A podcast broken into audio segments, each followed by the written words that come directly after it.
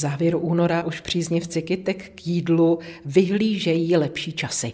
Jaro je takřka na dosah, takže Jany Vlkové, autorky květinových kuchařek, se ptám, co to znamená konkrétně pro vás. Pro mě to znamená, že se těším z prvního zeleného lupení a zahajuji odpočet čekání na divoký chřest. Divoký chřest, to je která rostlina?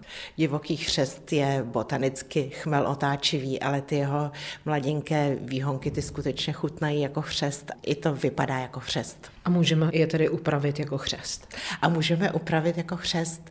Ještě je k tomu taková historická zajímavost, protože dříve se tyto výhonky považovaly za skutečně jako hodnotné jídlo, hodnotnou zeleninu a na jejich sběr bylo vydáváno panské povolení, takže ten divoký chřest nemohl mohl sbírat jen tak někdo, ale ten, komu bylo dovoleno.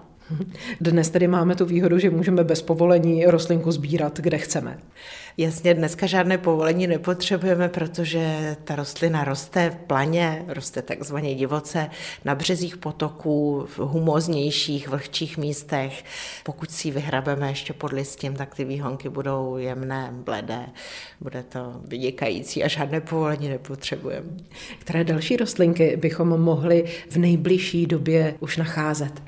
Já si myslím, že posluchači, kteří pravidelně sledují vysílání, tak si v srpnu vyseli kozlíček polní neboli polníček, tak ty se můžou těšit z první sklizně a jinak v přírodě najdeme různé už rašící rostliny, trvalky, barborku třeba nebo šťovík. A ze které z těch vámi uvedených rostlin budeme dnes vařit? A co to bude? Já bych doporučila ten šťovík a šťovíkový salát. Uděláme si salát, budeme čekat na jaro, takže studené jídlo a šťovíkový salát. Jaké ingredience budeme potřebovat? Počkáme si na šťovík.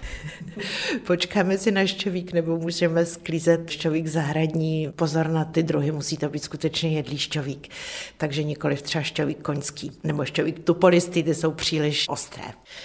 Takže šťovík, nejlépe šťovík kyselý, nebo to může být šťovík zahradní, pak to může být ještě nějaké lupení, které máme na zahradě, třeba ten kozlíček, eventuálně doplníme ledovým salátem, hlavkovým salátem, aby to nebylo tak velmi ostré. Je důležité, aby v tom byly nějaké tuky, takže doporučuji hrst vlašských ořechů a vyvážit ten šťovík rozinkami. To je velice lahodná kombinace. Všechno smícháme do salátu, dochutíme? Dochutíme francouzskou zálivkou, kterou si uděláme z trošky dižonské hořčice, sůl, pepř, ocet a olivový olej.